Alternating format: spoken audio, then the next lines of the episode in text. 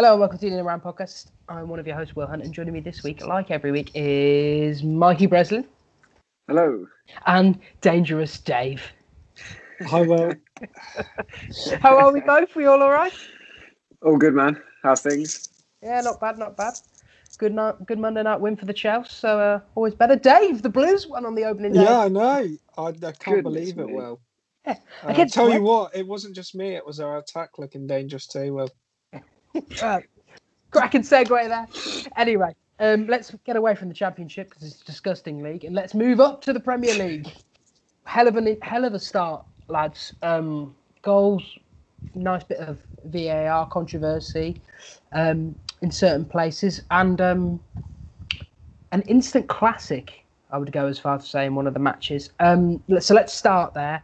Um, Leeds, the mighty Leeds, Leeds who take fans everywhere around the globe. The legions of Leeds fans go where they, they. I mean, they can't go anywhere at the moment, but you just know they're there supporting. Well, anyway, Leeds after 16 years back in the Premier League, up to the champions Liverpool. That still feels bad to say. Um, took the fight to them. Um, I don't really quite know how to describe this game, Mike. Um, but it was a cracker. Absolutely. I uh, I wrote my article a bit too soon by the looks of it about You the absolutely. best opening weekend games. Uh, this will be in there next year, that's for sure. Absolute cracker. Seven goals, a hat trick, uh, a couple of penalties, Mhm. bit of VAR. Had it all really. Uh, let's start with Liverpool's performance because we will. Um, uh, we'll probably want to talk about Leeds in a bit more in depth. But Liverpool, we've been worried. Um, not we're not worried because obviously they're still a fantastic team, um, but there's been a few signs of defensive fragility post lockdown. And um, Dave, this was not an impressive performance from Big Virg, was it? No, he was he was at fault for the second goal. Bamford, um, usually a player that looks to Bamford Island. it's Bradford back. Island. Um, usually a player that looks very assured. I just Well, felt he Patrick never- Bamford. Obviously in front of goal, but Van Dijk at the back. Um, usually pretty steady, steady player. You can sort of rely on him, but it felt like he didn't really ever sort of settle into this game. Really, um, Yeah. I think he seemed. I don't. I don't think I should go as far as unsettled, but he just didn't. Didn't seem like he was ever really assured in himself at the back. He seemed a bit un, another, like unsure of himself rather. I thought, and a, cou- a few times, Van Dijk has a little bit of the Ricardo Carvalho about him in that he plays the game with slippers and a cigar and just a glass of cognac in his hands at all time. Everything always looks so easy. Yeah, and it the even his mistake for Patrick Bamford's um, beautifully taken goal, the Lord Bamford. Um, even his um, mistake was smooth and far too calm. He looked, if anything, I thought too settled. I don't know what you thought, Brez, being the former centre half you are. Not quite to this level, but Not quite to this level, but Uh, draw on what experience you have. Yeah, I mean, this is a mistake that we pretty much haven't seen Van Dijk make since he joined Liverpool. No, Um, so kind of unexpected, I guess. Yeah, as you were saying, I think it's more on the side of he's just so relaxed sometimes Mhm.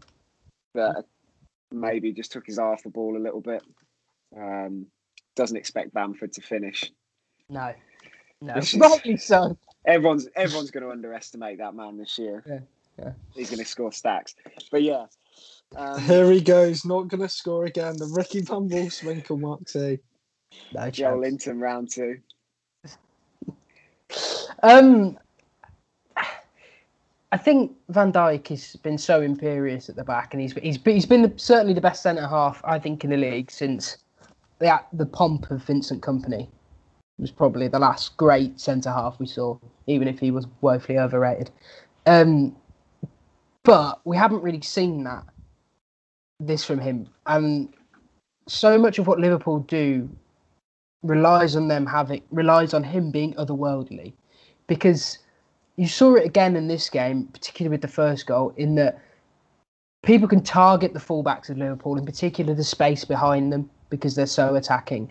And that's what Leeds did relig- religiously in this game. Balls in behind, into those channels, see what they can do.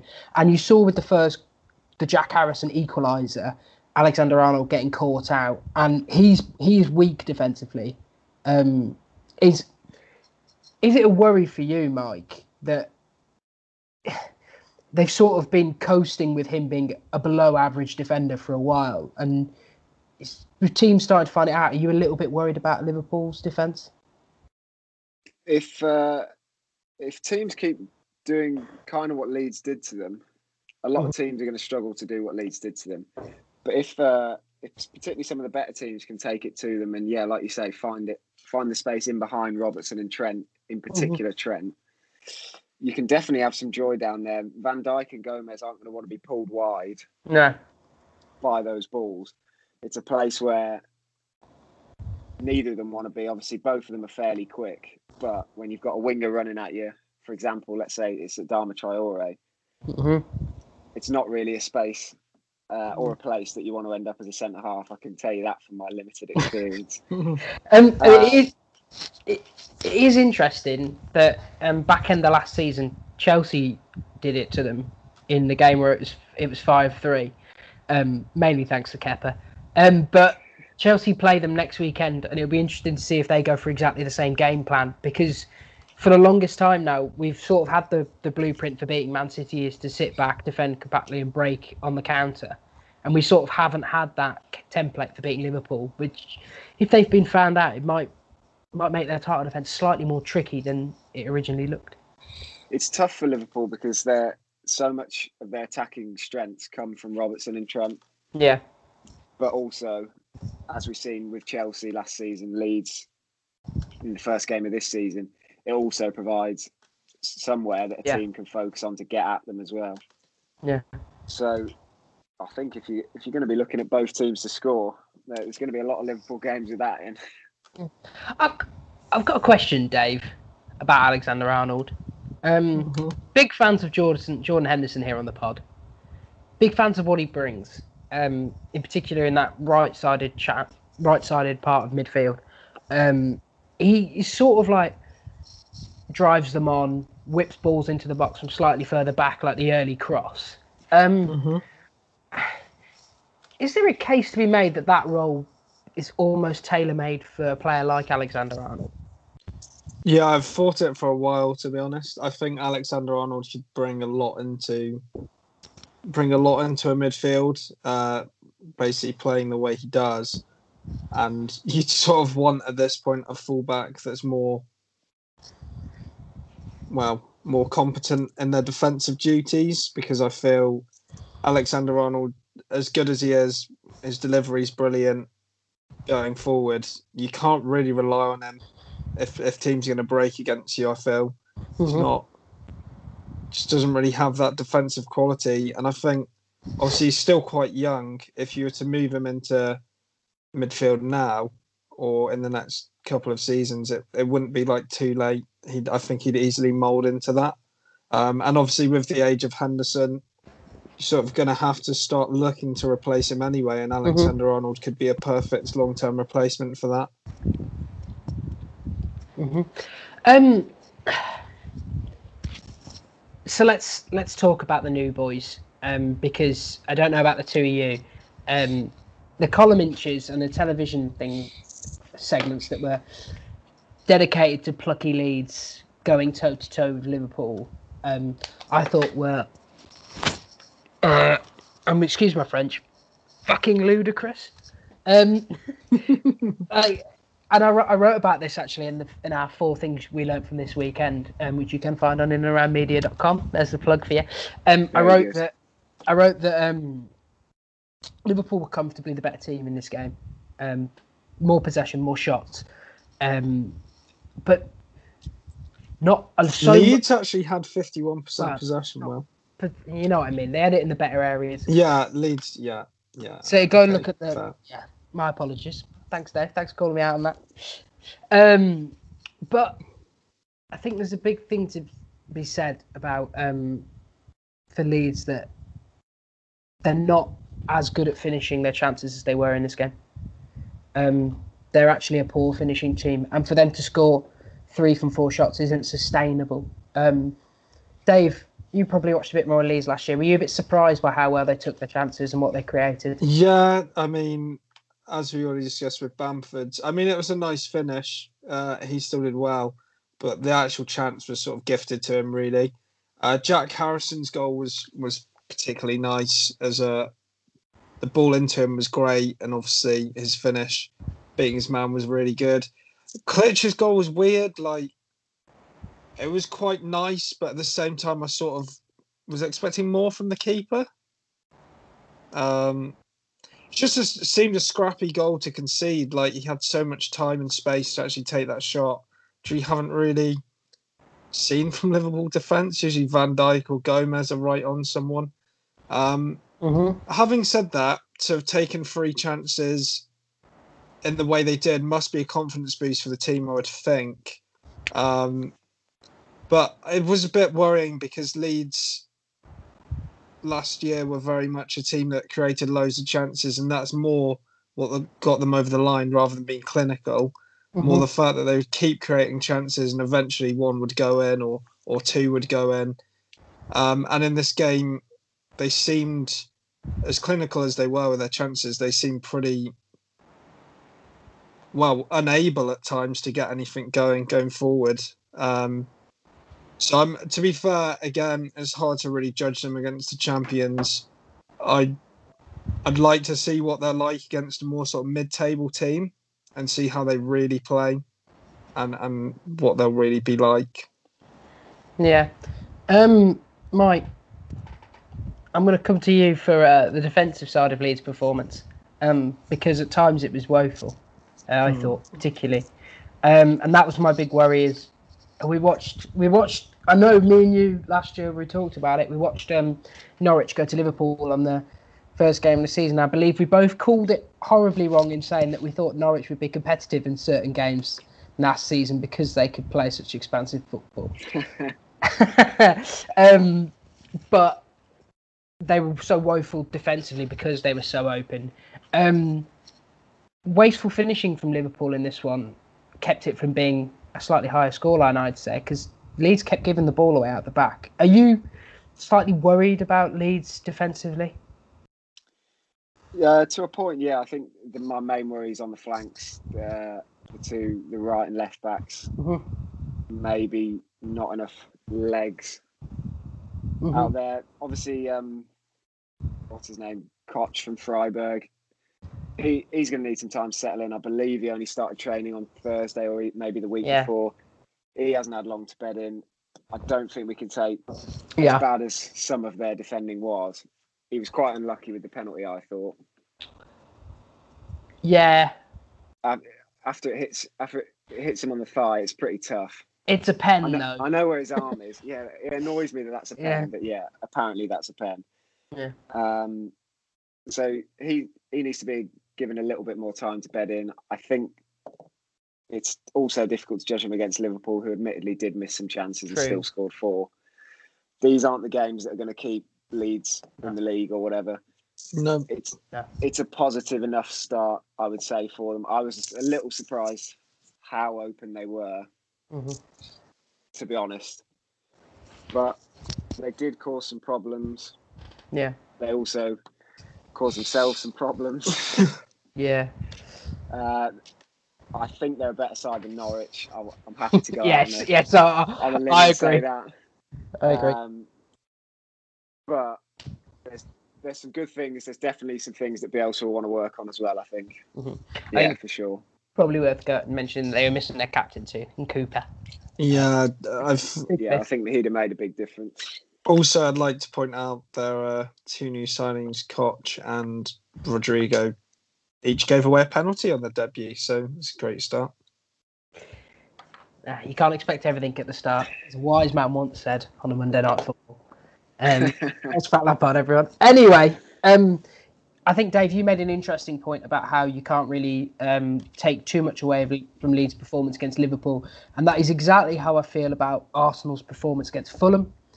Um, let's have a quick chat about the Arsenal.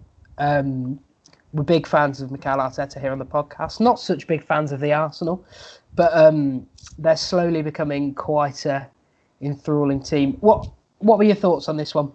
What did you think of it? Fulham are awful. Yeah, yeah. Key takeaway is that you can't really judge Arsenal's performance because Fulham are trash. Yep. Uh, the outlook's not not good for them. No, no. D- Dave, as someone who watched a lot of Fulham last year, we we predicted them to finish twentieth. But as someone who watched Fulham last year yourself, um, were you surprised by this? Not really, no, to be honest. Um, the only thing I will really say with Fulham is Mitrovic wasn't fit, and he's a big way of part of how they play because they don't really have any of the big, powerful forwards. No. Um, and playing Kamara, uh, he's much more of like a, I guess, a pressing forward. He's quite fast. He did A nearly get, he did nearly get, over there. he did nearly get lucky at nil nil though. Uh, he Yeah. nearly forced Leno into a mistake.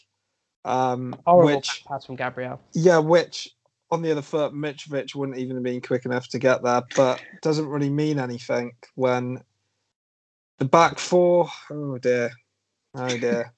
Michael Hector, the fact Chelsea paid actual pounds for this guy looks worse every time I see him play. Um, and he's no, not been with you for a long, long time. Still looks horrible. Just to come in on that, Michael Hector's one of those ones that Chelsea have bought never to actually play. It's like Papy Djilobodji. He's never going to play for the club. Who? Papy Djilobodji. He Three played million for and an eight Sunderland as well. There you are. What a Look at that one. cracking name! That I is. just, Yeah, yeah, great. I also think with Mourinho was fuming when they bought him. With this Fulham team, one big thing for them is trying to get the ball in midfield and play. Tom Cairney's great at doing it in the championship, but last time he sort of proved the Prem was too far for him. I'm not sure the midfield as a whole is strong enough to get the best out of even Cairney, let alone some of the other players in there. Just, just think they're a woeful team, and as I put on our talk, Parker's Pumpkins, terrible, terrible, terrible team. He's been thinking. He's been waiting to say that joke, viewers, all day. Um, And- Yeah, also, he really Anthony- has. Anthony Knockaert is in the team, and he's thoroughly dislikable. So it's another negative for Fulham. Uh, well, the biggest negative for Fulham is that they're Fulham. Um, but that being said, um, Fulham are woeful, and they're probably going to be the team that everyone who's on a bad run of form is pl- praying they've got Fulham next. But that's not to take away from the fact that you can only beat who's in front of you, and Arsenal might be really impressive. Yeah, really, really good. This more good vibes coming out of Arsenal. Good Good performances. He's not wrong though. For the no, it's Ars- true. Arsenal have had for the last couple of years, it's been toxic. Just and- horrible plays. And literally since Arteta's come in, you just you get a good sense of the club. You get a good sense of the, the feeling he's brought back to the club and the confidence he's given the players. Anyway, sorry, Mike. Ab- no, absolutely, I agree. Um, yeah, they've continued their good form, obviously off the back of the Community Shield. Um, new signing Gabriel. I thought he was, other than that back pass, thought he looked really Grew into good, the game, I would Yeah. say. which is absolutely fine on your debut. Um, Yeah. that's uh, you're allowed a couple of twenty shaky minutes at the start, I think. Um, Couldn't have really wished. I mean, I tell you what, Arsenal, you would have thought to yourself if Mitrovic was playing and he could have battered around those two centre halves, I was thinking that, yeah. you would have you would have worried for the, the lad a bit. So it couldn't have been nicer for him. But still, you've got to go out and perform, and a debut goal as well. Yeah, that always helps. Uh, looked like he enjoyed that. Mm. Aubameyang's goal was a f- cracking team goal. Yeah, a lovely finish again from him. Um, he we're recording on Tuesday. He signed his new deal today, which yeah. is more good news for the Gunners. It's it's huge news for Arsenal because think of how often how often do they keep their best players in Rarely. the last, de- the last decade, for example. But it's massive news, even if he is on the older scale. Uh, and another nice takeaway. We we thought I definitely thought Lacazette was on his bike this summer. He's still there. Got the first goal. Um, if he sticks around, I mean they're they're still pretty tasty up top. Yeah, I do want to. I do want to talk about um, Aubameyang's goal in the front three in general because um, it very much feels like uh, managers can have great players, but they have to put the great players in a position to succeed. And um, Aubameyang's goal is a perfect example for that because you can see that Arteta was obviously instructed Maitland-Niles to underlap and uh, Tierney to overlap, which means that the fullback can't come out to meet him, and that's money for Aubameyang. That's practically a tap in. He's always going to test the. He's always going to test the keeper there, and that's just an example of he wouldn't be able to do that with his back to goal, and that's just why playing him on the left wing is actually such a nice um, tactical change from Arteta. Really, it's a it's a good idea. I feel like he's scored that same finish so many times. I've Oh, seen yeah. him do that so often. Yeah. It's his signature move. It really is. Yeah, it does feel like that now. Um, Yeah. Willian on debut with the old three assists as well. Jesus, where has this been for seven fucking years? Even of the season, anyone on a he, free? he got an assist from a corner. It was the first corner I've ever seen beat the first man from him. I was, I was just, I was fuming, absolutely fuming. Oh dear. Yeah, Um, we'll get him Willian flashbacks. honestly, honestly. But that being said, um, balance in the front three is perfect because uh, Willian offers natural width, which you're not getting on the other side with Aubameyang wanting to come inside every time. But Lacazette is really good at holding the ball up. Um, and he dovetails so lovely with he dovetails so nicely already with Aubameyang. You can see an understanding forming with Willian in limited minutes. I think that's going to be a really tasty front three. Yeah, Bamiyang and Lacazette have uh, always linked up really well. So if they can, yeah, make a link with Willian as well, Yeah, It's promising. not bad. Promising promising Yeah. signs. Promising signs. Not for Fulham or Parkin Parkins? Parkers? Parkers Pumpkins? There we are. Parkins. Parkins. In a mixture of both. I like it. Parkinson's. It looked like some honestly it looked like some of the Fulham players had Parkinson. Um so let's talk about the other North London club because um I'm gonna or put nothing. here we go. This is Will Hunt, William David Hunt. My hand is up. Second podcast of the new season. I would like to admit to being wrong. I put I, along with David Harris, who I'm not Yeah, apologising. I'm put his hands up well, ladies and gentlemen. Hands are up. Hands are up. We said that Tottenham were going to finish above Arsenal, and now I'm not sure Tottenham are finishing above Fulham. Uh, this, honestly, this is this is like the I, I've been fooled. This is this is the quintessential Tottenham team, full of great players who don't want to fight or work and are just going to be abject failures for the rest of their career. They are shite. There was no urgency. Oh, it's a horrible game. Dave, Tottenham, how were we so wrong? Oh, Jose's acting on the All or Nothing documentary. They- He's yeah, I done you, think he may have reeled me in there. So, I just, had you. there was just, as you say, Will, it's just there was no drive from the players. Like they played no differently at nil nil to being one 0 down. There was no fight from the players. The midfield especially got totally. Allan was brilliant. He was- terrorised them. Michael Keane. I mean, Great I'm see. sure any midfielder in front of him's a dream because it stops him going near the ball. But anyway, he said he said Allan's every centre back's dream because he was just mopping up all Yeah. afternoon. Um, James, they allowed a lot of space, which is strange given that, yeah, he's not been the player that everyone knew when he uh, was at the World Cup and got his Yeah, move to Real Madrid. games. Just an But he's inside- still he's still an excellent technical player, and you shouldn't be standing off him. Doucouré as well, to be honest, was pretty pretty decent in that midfield. He's quite a robust player anyway. They just got totally overrun in that midfield. Um, Calvert Lewin's goal as well was pretty nice header, to be honest. What a boy. Eric Dier wanting to play centre back proved that he probably shouldn't play there with his total failure. Um, okay. That Um, was great. just a, it's just a quick. He did totally fail. He he got nowhere near Calvert Lewin. He was he was not good, but none of the nowhere Spurs. near. Um, I've got a couple of before going before going back to Everton because they were brilliant, but I do want to quickly um talk about Tottenham. Um, uh, Doherty was fine, but Højbjerg had a really tough debut. Um, but Tottenham's midfield was a problem area last season.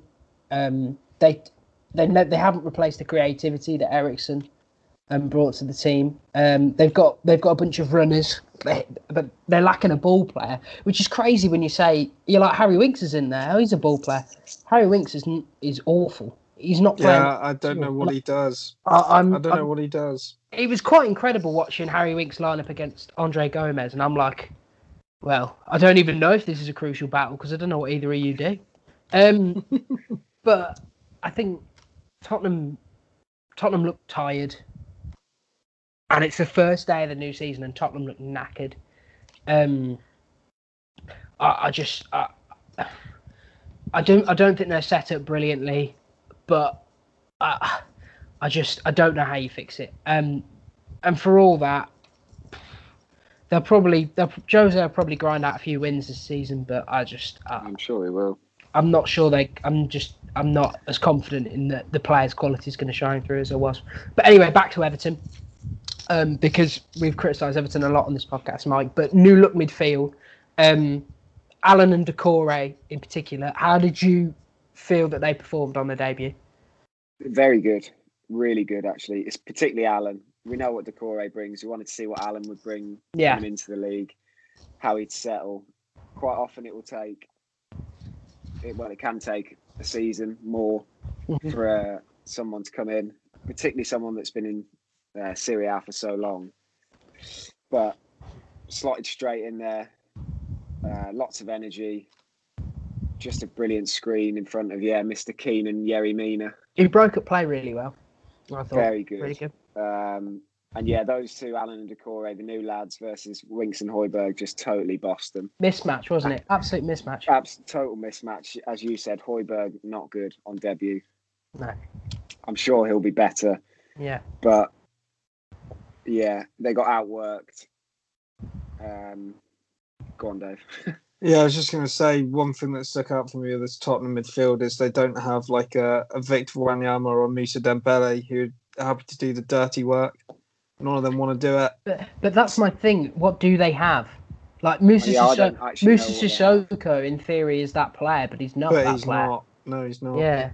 Um. I, I, the the balance is off, but I'm not. I'm to be honest. I'm not sure. And Moussa Sissoko is a good player. I'm not sure any. Any of the others It's really all- are. It's it's interesting because it's kind of like Everton's midfield last year, where you don't really know what any of them are bringing.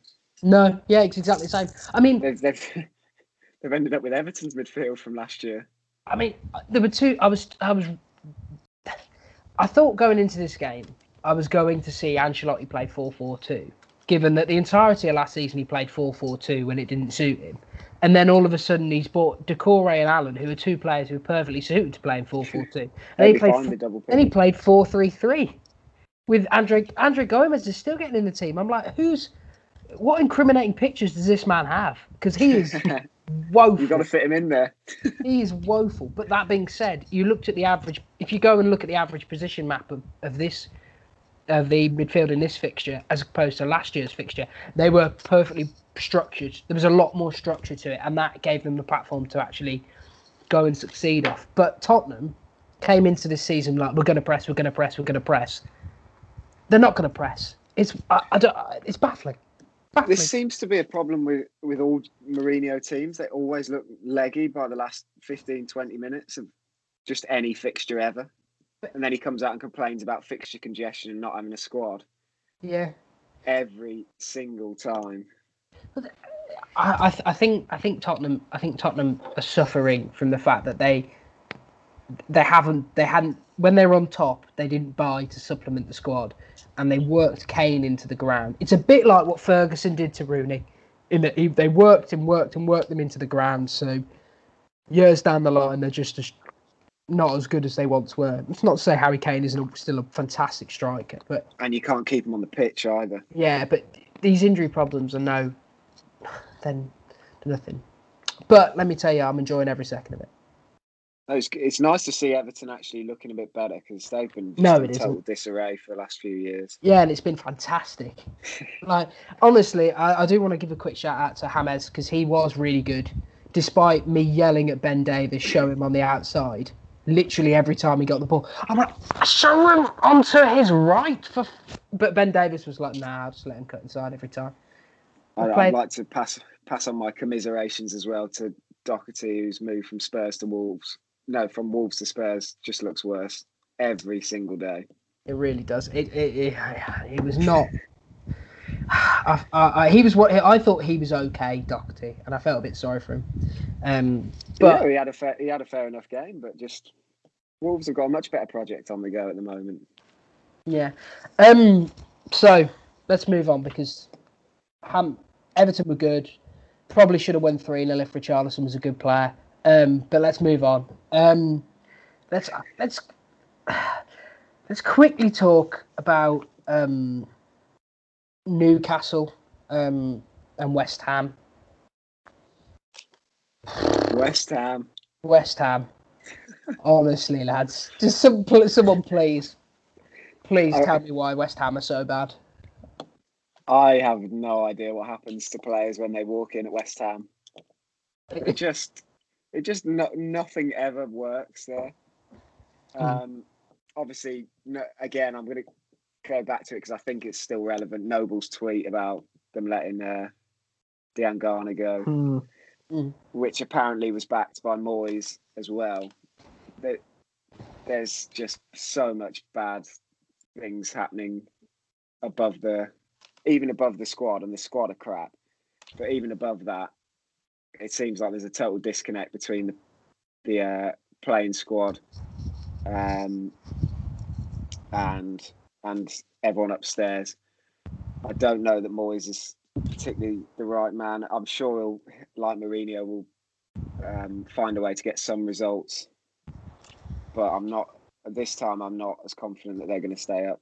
I can't No. remember where we put them on the ones twenties, but Seventeen. 16th or 17th, I think, Mike. they'll do well to finish there after what I saw against Newcastle.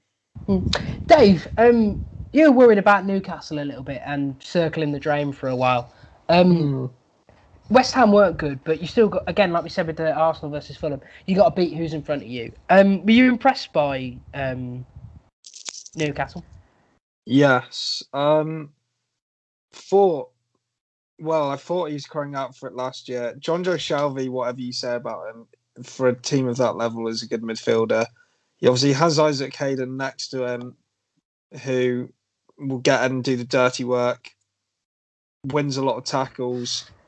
And they were missing someone else next to them and, in like that midfield three. Like Matty Longstaff, really good prospect, but not really the finished article. Jeff Hendrick seems Yeah. maybe to be the perfect free for that midfield. He's different to the other two, more of a runner. Shelvey rather would sort of sit, get on the ball, and let the ball do his running, if you like, Hmm. a lot of the time. Uh, Hendrick really impressed me. He actually got a goal and assist for in the two goals. Um, Callum Wilson's goal was clinical Yeah. Um, I want to Uh, talk, talk just about- what you want from a finisher. Joelinton and Muto aren't scoring that chance, so he literally proved in the first Yeah, first game why he's why he's there. Andy Carroll actually played pretty well, to be honest, next to Wilson. Um, Well, I thought that was a really interesting almost selection scored- by Bruce. he almost scored an absolute banger. I- that I- hit the bar. I, I do think It I was do think, unbelievable. I do think you're right, Mike. In that, I think Bruce has Bruce has kind of got a way of playing, and I think he to accommodate Wilson, who's a bit more of a, he's a bit smaller, a bit more technical. He's more likely to run the channels. I did think he was probably going to put in Joelinton or Carroll to have him play play off him, and I thought this could be where your your new Firmino finally comes to his to the fore. But um, Yeah, that shows what Bruce out. thinks of Joelinton then. Yeah, probably, probably. It's not a good, not a good look for him. But um, Wilson was really good. I know we've we've been critical of Callum Wilson at times, but um, he do, if someone who can, who's a bit more of a consistent goal scorer, probably going to get you what maybe 10, 12, your average Premier League striker. He's going to be a big help for Newcastle in the games like this. That well, that's extra goals that they didn't have last year that they've added just by adding Callum Wilson. So yeah, in that sense, it's going to be huge in games like this where West Ham are going to be one of the teams that probably will finish nearish Newcastle. Newcastle, I'd expect to finish higher. Yeah, These, these are the games you've got to pick up three points. Mm. So yeah, goals from Wilson in these games are the key ones. Mm. Hendrick, I've always liked. I was so surprised Burnley let him go. I know Dyche is pretty frustrated about that as well. hmm Um, the the Newcastle midfield looks, as Dave said, so much better balanced now. Um, and yeah, Bruce doing a decent job still. Yeah. Moyes has got his work cut out. It's Mm. uh, it'll be interesting to see where where ish they finish in relation to each other. Those two. Yeah. Um. So, uh, that honestly, I saw West Ham Newcastle on TV and I thought, fucking hell. The pro, Well, you wait. Every game's on TV till the end You- of September. So I know, I know, but some games for like public safety should be kept off it. Anyone, anyone involved with Newcastle. Public safety. Um, I tell you a game. I tell you a game I did watch and enjoyed. Um, just to get a look at one of the new boys was West Brom, uh, Leicester. Pretty one-sided in the end, although West Brom actually started well. Um, Dave, Tim, Leicester's new signing is it Timothy Castagne? Yeah, Timothy Castagne. I know you're a fan, so tell me why you enjoyed his performance. Well, he just defensively he was pretty solid. Um, sort of did everything that you wanted him to do. He looked looked pretty confident in the tackle. Uh, tracked his run as well, which even with players like Alexander Arnold, who are technically elite fullbacks, even they don't do that. Um, Let's let's. going forward, Whoa, he, he no, you can't. fullback. You can't go. You can't say that and carry on. Do you not he think is an elite fullback. an elite fullback? he is an elite fullback, but, but Okay. he's not defensively good, is he? No, but he's still one of the best fullbacks in the No. world. No, yeah, yeah, he is. Dave, he Dave, is. I, I will, I will, I'll fight with you on that. I'm on the front of that. I like the fullbacks to be able to defend as well as attack. However, fullbacks are not fullbacks anymore. They're the new box-to-box midfielders. So, but um, anyway, Castagne. Yeah, he took his goal pretty well. Um, yeah, just a pretty solid debut all round. Um, and obviously, people were worried with Chilwell leaving that they wouldn't have any replacement. Him and Pereira could be two really good fullbacks to have in the team. Um, and also, I felt he just sort of fitted into the team quite nicely. Seemed seemed quite aware of where his teammates were going to be when he was passing and stuff already. So I think he could be a really good player to watch this year. Um, and yeah, maybe one of those another good Leicester signing that just no one really knows him at the start of the season, and by the end, everyone everyone's like, Wants yeah, he's he's a cracking player. Mike, um, big win for Leicester.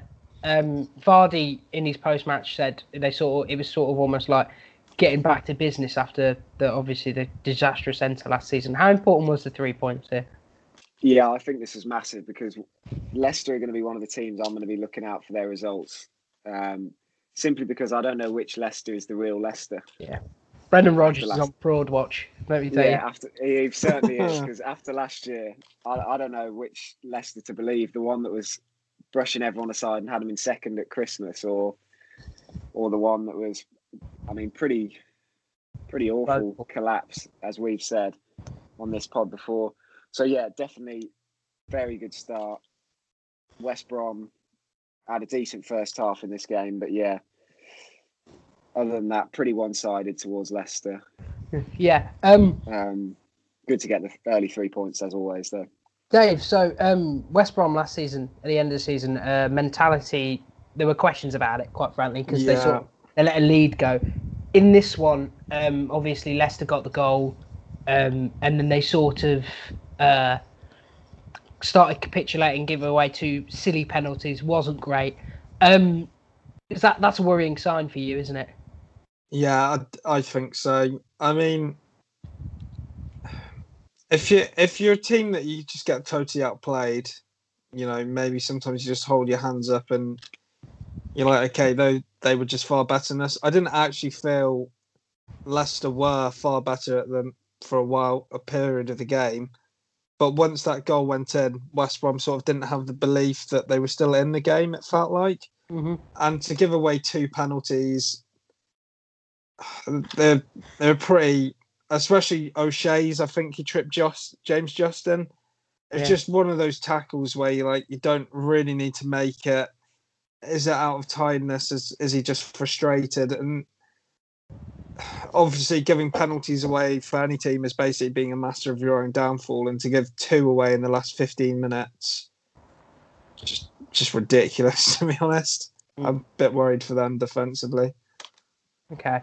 Um, it, it, what I didn't fill me with confidence, but um, I always thought that they were in for a tough season. Um, let's. We've got two games left to just quickly chat through. Let's get through this next one really quickly so we can talk about the huge fixture down at the Amex. Oh, so There's three Brighton, left. There's Chelsea three left. first. Three Um, left.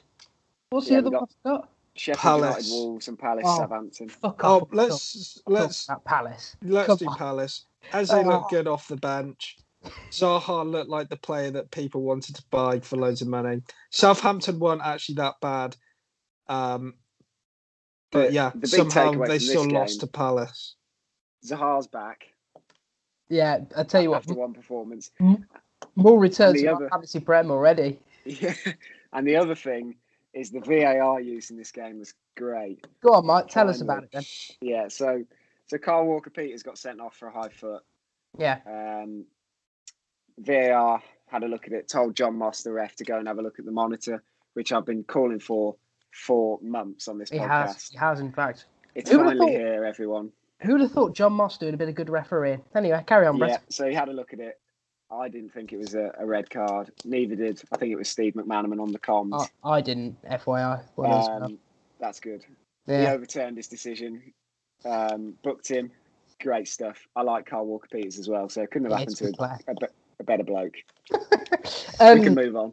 uh, I think not a good start for Southampton. However, um, started slow last year. I think they'll grow into it. I think they'll be absolutely fine. Crystal Palace, if if as Eze takes a, Eze group, if he takes a little bit of pressure off Zaha like he didn't late in this one, then they're going to be absolutely fine. Um, and please Zaha, I accidentally, I got, I ended up drafting you for a third year running. I need some points this year, pal. Like last year was a disgrace. Get a grip. Good start, but let's keep it going. Um, let's talk about Watford, Sheffield United. Not Watford. Watford. Wolves, Sheffield United. Um, do you know something, lads? Two goals going early and just killed any semblance of this being a real game, didn't they? Um, Yeah, Mike, our man Jimenez, uh, that's my boy. clinic for the first 30 minutes. Absolute clinic. Yeah, Wolves are fantastic. If, Yeah. if they play anything like this for the rest of the season, they, they're going to be knocking on the top four's door. Um, There's there's a there's You a heard it take, ladies and gents. No, I don't think he's yeah, wrong. Um, if, if if you watched that day, you'd know they played fantastic. They were really good. for- Um, yeah, two early goals. This was this contest was over in seven minutes. Really, uh, the goals from Jimenez and Saiss. Yeah. Sheffield United at, least dug in and didn't let it get any worse. Yeah. Um, that's that's pretty much all I've got to say. Yeah. It, it wasn't a particularly eventful game because um, Wolves didn't let it be a really eventful game. It was a really professional performance. Now, I'm going to ask a question that is way too early to be asked. and It's a bit of a ridiculous question, but I've got to ask it. Can't Um, wait. Sheffield United second season syndrome. We saw them falter after the lockdown, and they weren't they weren't they weren't awful here, but they weren't good. Um, are we are we are we starting to worry? Uh, when you look at their squad, uh, I'm not holding much hope of them being able to replicate anything there next year. Um, They're going to stay up. I think Oh, they'll stay up, yeah, but I think they'll stay up, but I think it'll be much more of a. They could actually be in the discussion about relegation at some point in the season, but they'll pull out of it. Mm. Albeit like the top of the, you know, there'll be six, seven teams in the mix, and they'll be in the top couple. Mm. Um, but I don't think it's going to exactly be a plain sailing season for them. Are we predicting them to have sort of the season that Crystal Palace had last year, where they weren't spectacular, but they were comfortably safe for most of the season? I think with Oh, Wilder, it they'll, they'll does- still pick up enough points. Yeah. It does depend. I saw Wilder saying that they're in the market for a striker. Oh, I- depending if they manage to bring in a decent striker, they could be fine. They're um, rumoured to be after Ryan Brewster, which is um, an interesting one to say the least.